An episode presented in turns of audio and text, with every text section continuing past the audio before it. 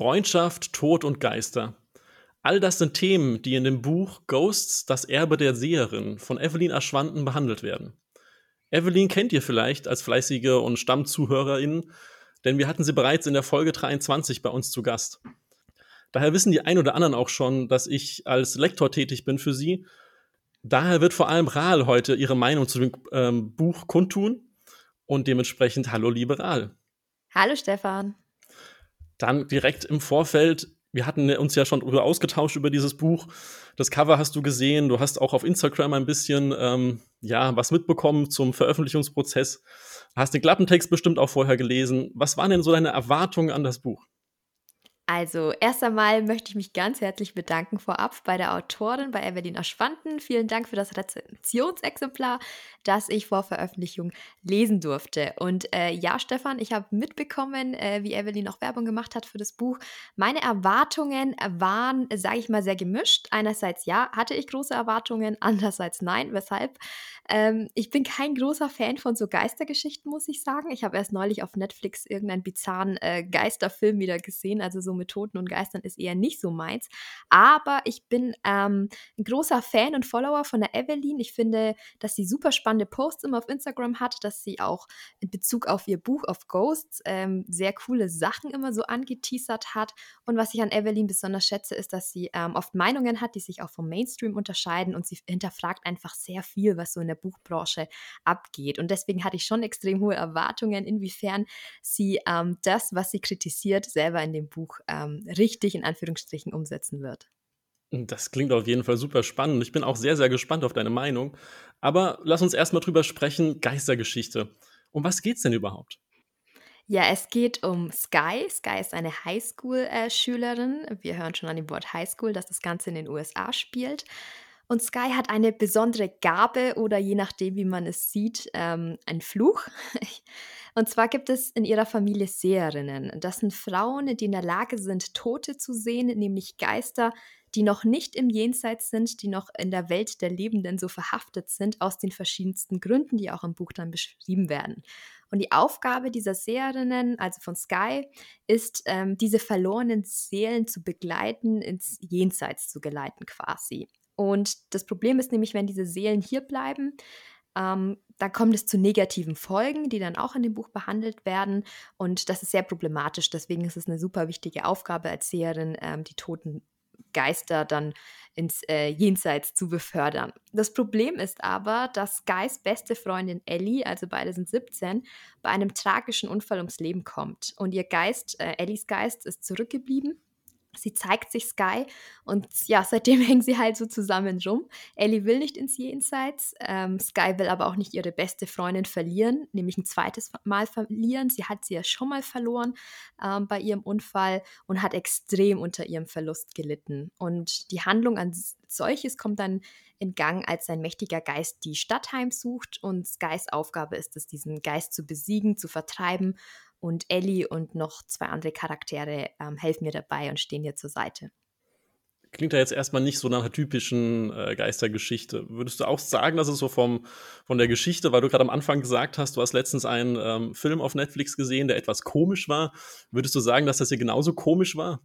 Nein, gar nicht. Also ich finde, das ist eine super spannende Grundidee und nicht dieses typische, uh, jetzt sind Geister, die rumspuken und mir das Leben zur Hölle machen. Nee, wir hatten diesmal ja Ellie als, ja eigentlich gar nicht wirklich als toten Geist vor Augen, sondern sie wirkte schon fast lebendig und das hat die Geschichte schon anders gemacht und einmalig. Da kann man vielleicht an der Stelle auch verraten, dass die ganze Geschichte aus zwei Perspektiven erzählt wird, also sowohl von Sky als auch aus Ellies Sicht. Und das, glaube ich, trägt auch nochmal dazu bei, dass man denkt, dass eigentlich Ellie gar nicht so richtig tot ist, Anführungszeichen. Absolut, genau, ja. Aber dann steigen wir gleich noch ein bisschen expliziter ein. Was sagst du denn so zu dem Schreibstil? Hat er dir gefallen oder fandest du ihn eher holprig? Also ähm, Zuhörerinnen und Zuhörer wissen, dass mir die Sprache sehr wichtig ist und ich fand den Schreibstil wirklich klasse. Das ist so ein riesen Pluspunkt an dem Buch. Evelyn hat einen wirklich wunderschönen Schreibstil und um das zu verdeutlichen, würde ich gerne ähm, die erste Seite von dem Buch äh, vorlesen. Zitat. Manchmal, wenn ich meine Augen schließe, sehe ich ihr Gesicht immer noch vor mir. Die meisten meiner Erinnerungen an jenen Tag sind schwammig, zerflossen wie Farbe auf einer Leinwand. Sie gehen ineinander über, verschmelzen zu einer einzigen Masse aus Kontrasten, Eindrücken und Pinselstrichen, die man nicht mehr voneinander trennen kann. Nur ihr Gesicht bleibt ewig während, unveränderbar. Es ist, als wäre die Erinnerung an ihre letzten Momente in Bernstein aufbewahrt worden. Ich kann mich an jedes Detail erinnern.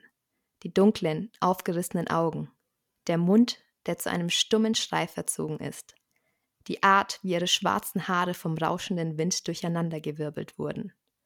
Ich erinnere mich an die Verwirrung in ihrem Gesicht, der Sekundenbruchteil der Erkenntnis, der sich in ihren Zügen abspielte, bevor sie fiel. Sie versuchte meine Hand zu ergreifen, aber ich war zu langsam und die Schwerkraft zu stark. Sie schrie nicht. Sie hatte keine Zeit. Denn als sie realisierte, was geschah, war es bereits zu spät. Sie wurde vom Meer verschluckt, stumm und wortlos. 17 Jahre eines Lebens, weggetragen innerhalb weniger Sekunden von den schäumenden Wellen, die gegen die Klippen schlugen. Und ich blieb allein zurück.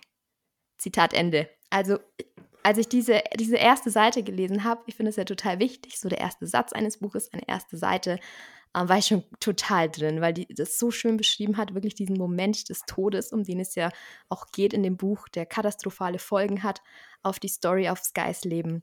Und ja, das verbal einfach schon mal so schön beschrieben, hat mich schon sehr beeindruckt. Ja, aber auch sehr beeindruckt von deinen Vorlesekünsten. Magst du nicht einfach noch ein bisschen weiter vorlesen? Aber wir haben ja jetzt schon gemerkt, huiuiui, das ist ganz schön schwere Kost. Das sind ja der Tod, Trauer, das sind viele Themen, die nicht einfach so von der Hand gehen. Wie erging dir das damit, als du das gelesen hast? Ja, also wie du sagst, das ist wirklich schwere Kost. Auch das Thema Demenz übrigens finde ich sehr spannend, weil ich das sehr wenig in so Jugendliteratur lese. Ähm, oder generell in Urban Fantasy. Und das sind Tabuthemen, definitiv. Und ich finde das super und absolut wichtig, dass solche äh, Themen auch behandelt werden in Literatur. Also in Büchern ist es ja schon oft so, auch in Fantasy-Büchern, dass mal Figuren sterben ähm, oder in Jugend Jugendbüchern. Aber über den Trauerprozess als solches erfahrt man, erfährt man jetzt nicht so viel. Und ähm, tatsächlich habe ich selber eine Verlusterfahrung letztes Jahr gemacht. Ähm, wirklich, also mein Vater ist gestorben, was, was ähm, ja uns als Familie auch sehr mitgenommen hatte. Und deswegen, äh, früher oder später erwischt es halt jeden. Jeder muss diese Prozesse durchmachen. Und deswegen ist es halt so schön, dass sie sich traut, die Autorin auch solche Themen in Angriff zu nehmen. Ähm, allein die Widmung schon ganz an, am Anfang für all jene, die zurückgelassen wurden. Und früher oder später sind wir jemand, der zurückgelassen wurde. Deswegen, ähm, ja, war das schon irgendwie auch voll traurig. Man hat beim Lesen oft auch ein Kloß im Hals, ähm, und es gibt wirklich auch schöne Zitate, die dieses Thema halt echt nochmal gut auf den Punkt bringen. Zum Beispiel, es ist nicht das Sterben, vor dem die Menschen sich fürchten, sondern die Endlichkeit, sagt Ellie. Oder auch was, ähm, ein schönes Zitat, was ist Trauer, wenn nicht Liebe die überdauert? Also ja, auf jeden Fall schwere Kost. Ja, da kann ich dir auch vollkommen zustimmen. Auch dieses, ähm, die Widmung, die du gesagt hast, für alle diejenigen, die zurückgelassen wurden, zeigt halt auch noch mal, dass man sich vielleicht auch Gedanken drüber muss, machen muss, nicht nur über die, die gegangen sind, sondern auch die, die zurückgelassen werden und die eben mit der Trauer zurechtkommen müssen. Und das kann einen ja auch zerbrechen lassen. Also dementsprechend, wie du schon sagst, ein wichtiges Thema.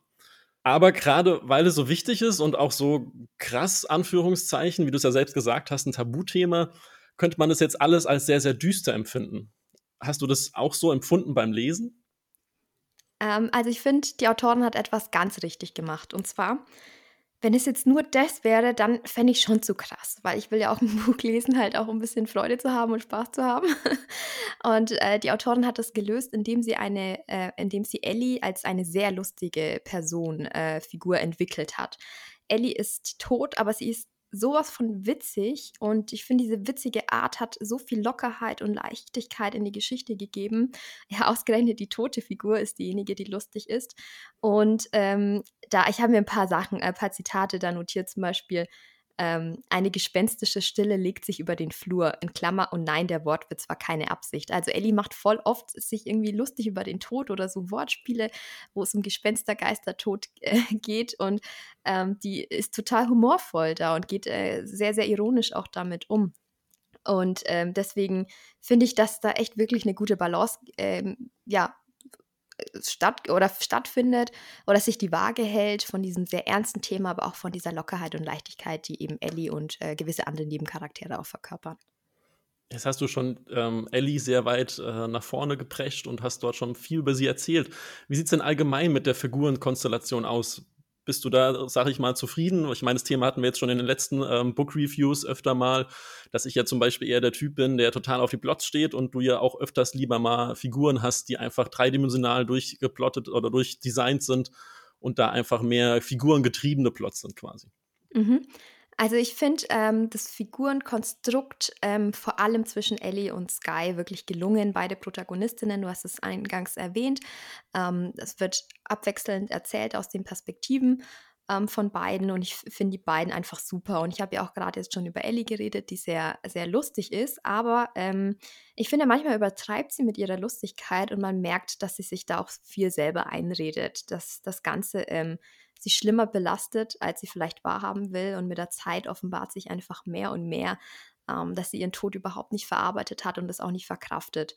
Und ähm, das, das ja, zeichnet auch so ein bisschen diese Freundschaft aus, dass eigentlich keine von den beiden das wirklich verkraften kann und verarbeiten kann.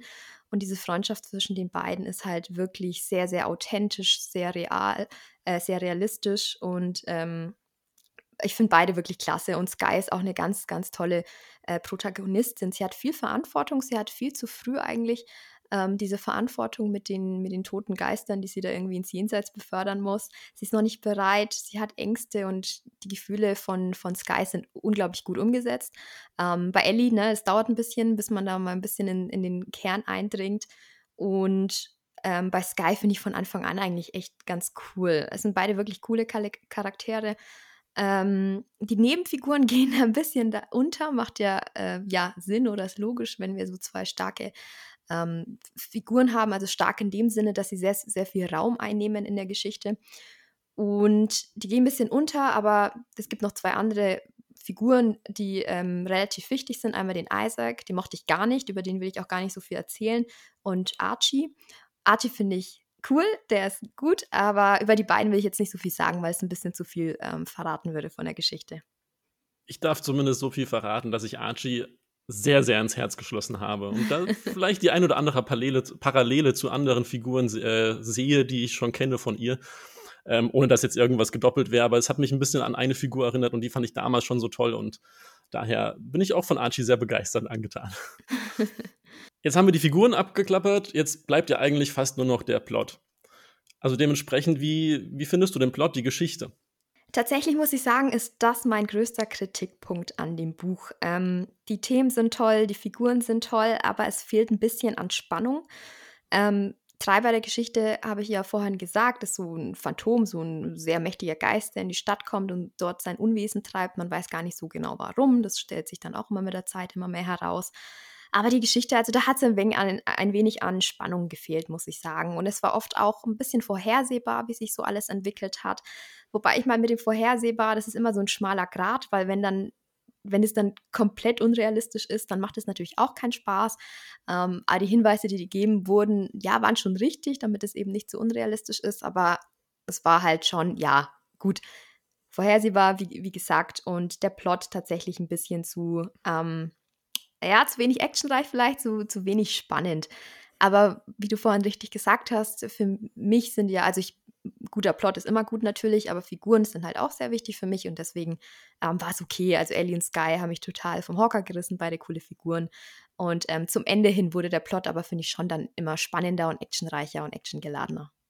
Kann ich auch aus meiner Sicht komplett nachvollziehen und auch ähm, unterstreichen. Tatsächlich ist das sogar im Lektorat ein großes Thema gewesen. Will ich jetzt aber auch gar nicht so viel verraten, denn was anderes, was wir aber schon jetzt an der Stelle verraten können, ist, dass wir nächste Woche Evelyn selbst zu Gast haben werden und dann genau das vielleicht auch mal fragen können. Und dann wird sie einfach selbst vielleicht das ein oder andere verraten, warum das so ist, wie es momentan ist. Sehr schön. Gibt es denn noch was anderes, Kritikmäßiges, wo du sagst, okay, hast jetzt gesagt, eigentlich vorher alles durchweg positiv, hast du noch was anderes Negatives jetzt außer dem Plot? Nee, also tatsächlich habe ich noch was Positives. Und zwar finde ich das, ähm, weil wir ab und an auch mal über das Thema Diversität reden, ich finde ähm, das in dem Buch klasse umgesetzt, denn die Figuren sind divers, aber es ist nicht penetrant und es ist nicht aufdringlich. Und das finde ich cool. Also wenn es einfach normale Figuren sind, der Archie zum Beispiel ist halt ein bisschen, ähm, hat kein Sixpack und ist ein bisschen, äh, ich weiß gar nicht, wie es beschrieben wird, jetzt nicht dick oder so. Ähm, ich krieg's nicht mehr genau zusammen, aber ähm, Isaac hat eine dunkle Hautfarbe. Ähm, aber was man halt einfach wirklich nur so nebenbei mit äh, bemerkt, ist es nicht das Thema. Es ist einfach so, einfach divers, ohne, ohne zu sagen, hey, ich habe hier ganz viele diverse Figuren und das ist sau cool. also eigentlich hoffentlich genauso, wie es in der Realität sein sollte und ist. Ja, hoffe ich auch. Genau. Jetzt haben, ähm, beziehungsweise wir haben jetzt auch in Social Media hat Evelyn das auch groß propagiert, Anführungszeichen, oder bekannt gegeben, zumindest, dass es keine richtige Love Story mit Love Interest und so weiter gibt. Also es, mhm. dieser Stellenwert der Freundschaft ist sehr, sehr hoch. Und da habe ich mich gefragt, weil man es ja doch, wenn man jetzt mal heute ins Buchregal guckt und die anderen vielleicht auch ein paar Bücher mal im Kopf durchgeht, die man so gelesen hat, und da gibt es eigentlich immer irgendwo Love Interest, vielleicht geht es auch mal in die Kiste, je nach Genre und Altersgruppe. Ähm, wie hast du das empfunden? Beziehungsweise ist es dir einerseits aufgefallen und andererseits hast du das vielleicht auch negativ oder positiv empfunden? Mir ist es tatsächlich auch nur aufgefallen, weil äh, ich das auf Instagram auch gelesen habe. Aber ich muss sagen, ich fand es nicht negativ, auf keinen Fall. Also ich persönlich finde es gut. Für mich ähm, meine Meinung, muss es nicht immer eine große Liebesgeschichte geben, die da äh, groß thematisiert wird. Bei Tokito hatten wir das ja auch. Gut, da waren die Protagonistin, hatte da einen Freund. Ähm, aber das war jetzt nicht Hauptaugenmerk und bei Evelyn ist es jetzt noch viel weniger. Und ähm, tatsächlich, ich ähm, ja, weiß ja jeder mittlerweile, dass ich sehr gerne Animes gucke und dort spielt romantische Liebe eigentlich fast nie eine Rolle, zumindest in den Serien, die ich schaue da ist der Fokus oft eher auf Freundschaft und so ist es bei Ghosts auch. Also ich bin es gewohnt von Serien, von Büchern tatsächlich weniger, wie du es gesagt hast. Ich vermute, das hängt damit zusammen, dass ähm, die Verlage einen gewissen Mainstream erwarten, auch von den Autoren und Autorinnen. Und ähm, das Buch Ghost ist ja im Self oder erscheint ja im Self-Publishing. Da hat man ja noch mehr Freiheiten. Und ich finde es eigentlich echt gut, weil man muss nicht die Liebe seines Lebens finden, um glücklich zu sein. Das ist ja auch eigentlich echt eine komische Botschaft, die oftmals in Büchern vermittelt wird. Du bist erst vollkommen, du hast dein Glück, ähm, wenn du einen Partner hast, eine Partnerin, ähm, die dich glücklich macht. Und ich finde, es wäre auch in dem Buch nicht angebracht, weil ähm, wenn sich jetzt Guy in jemanden verliebt hätte, wenn es so super wichtig wäre, weil die Essenz des Buches ist wirklich diese Freundschaft, die Freundschaft, die wirklich den Tod auch überdauert. Und die Geschichte wäre einfach nicht authentisch, beziehungsweise das Herzstück dieser Geschichte, diese Freundschaft würde einfach kaputt gehen, wenn da jetzt eine dritte Figur kommen würde, die sich da in dieses Beziehungsgeflecht oder dadurch irgendwie drängt.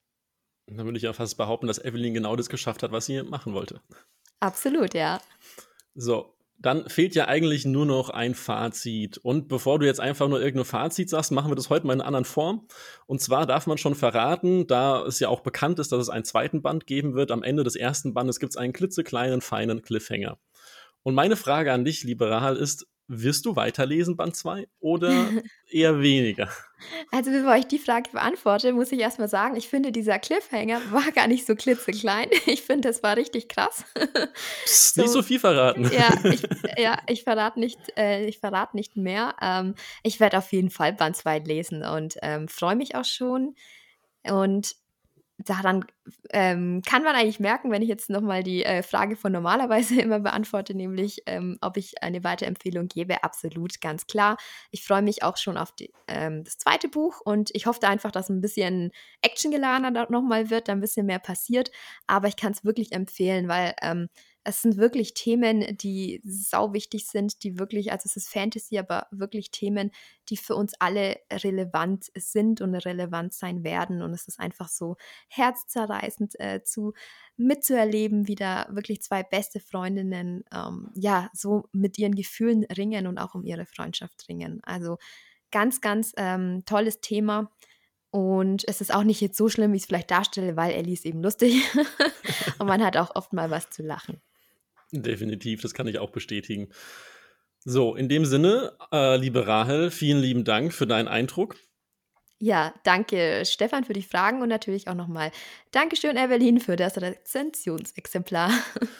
So, und wie wir vorhin schon gesagt haben, nächste Woche wird Evelyn Aschwanden persönlich hier bei uns zu Gast sein und wird über Ghosts, das Erbe der Seherin, sprechen. So lange könnt ihr uns aber auch weiterhin folgen und kommentieren und uns Nachrichten schreiben auf Instagram. Dort findet ihr mich unter Lektorat-Berg oder die Rahel unter eine.weltenwandlerin.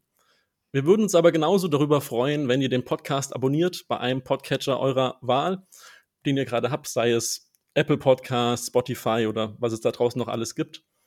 Und bewertet uns doch sehr gerne dort, wo es möglich ist. In dem Sinne, eine schöne Tageszeit und bis nächste Woche hoffentlich. Tschüss. Ciao, bis zum nächsten Mal.